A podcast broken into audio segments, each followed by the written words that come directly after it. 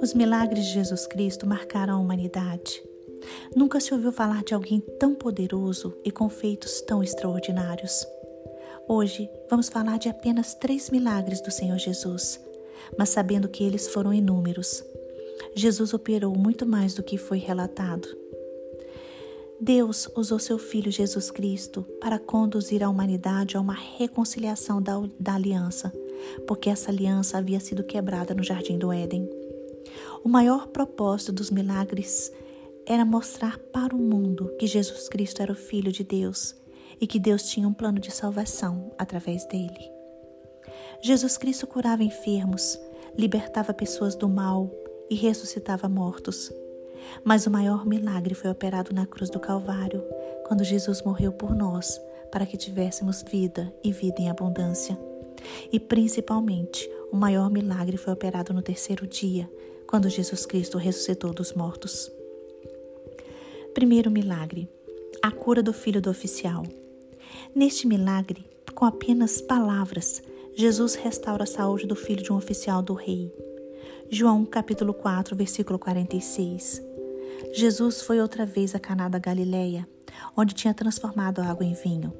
E havia ali um oficial do rei, cujo filho estava doente em Cafarnaum. Quando ouviu dizer que Jesus tinha vindo da Judéia para a Galiléia, foi até ele e pediu-lhe que fosse curar o seu filho que estava morrendo. Então Jesus lhe disse: Se vocês não virem sinais e prodígios, de modo nenhum crerão. O oficial pediu mais uma vez: Senhor, venha antes que meu filho morra. Jesus respondeu: Vá, o seu filho vai viver. O homem creu na palavra de Jesus e partiu. Irmãos, Jesus declara que os sinais são necessários para que as pessoas acreditem em Jesus e acreditem no poder de Deus e no seu amor. Servimos a um Deus bondoso e por isso tudo o que precisamos fazer é confiar nele, confiar na Sua palavra, confiar na Bíblia. Segundo milagre, a cura do paralítico no tanque de Betesda. João capítulo 5, versículo 1.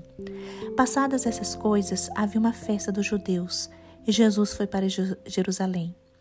Existe ali, junto ao portão das ovelhas, um tanque chamado em hebraico Betesda, o qual tem cinco pórticos. Neste jazia uma multidão de enfermos, cegos, coxos, paralíticos, esperando que a água se movesse, porque um anjo descia de tempos em tempos, agitando-a, e o primeiro a entrar no tanque, uma vez agitada a água, sarava de qualquer doença que tivesse. Estava ali um homem enfermo, havia 38 anos. Jesus, vendo-o deitado e sabendo que estava assim havia muito tempo, perguntou: Você quer ser curado? O enfermo respondeu: Senhor, não tenho ninguém que me ponha no tanque quando a água é agitada. Quando tento entrar, outro enfermo chega antes de mim. Então Jesus lhe disse: Levante-se, pegue o seu leito e ande. Imediatamente o homem se viu curado e, pegando o leito, começou a andar. Jesus Cristo se aproxima de um homem deitado em uma maca. Conversa com ele e descobre que há 38 anos ele espera por sua cura. Mas este homem não desistiu, irmãos. Jesus assim pergunta se ele quer ser curado e ele diz sim. Então, Jesus opera um milagre e este homem sai andando. Irmãos, isso nos mostra que não podemos desistir de esperar no Senhor, porque Deus não falha e jamais falhará. Deus é bom para aqueles que nele esperam. Em Mateus 9 temos um outro milagre. Temos um paralítico que foi levado pelos amigos e passou por um telhado para se encontrar com Jesus. Vemos um grande exercício de fé, um exemplo de fé. Deus rompe qualquer barreira para realizar o um milagre. E nós, como servos fiéis, precisamos permanecer firmes a fim de recebermos o nosso milagre. Precisamos ter fé como este homem teve. Este paralítico viu o impossível pela fé. Este paralítico voltou a andar. Jesus conhece nosso interior, perdoa nossos pecados e deseja muito nos abençoar. Jesus ordena e tudo acontece.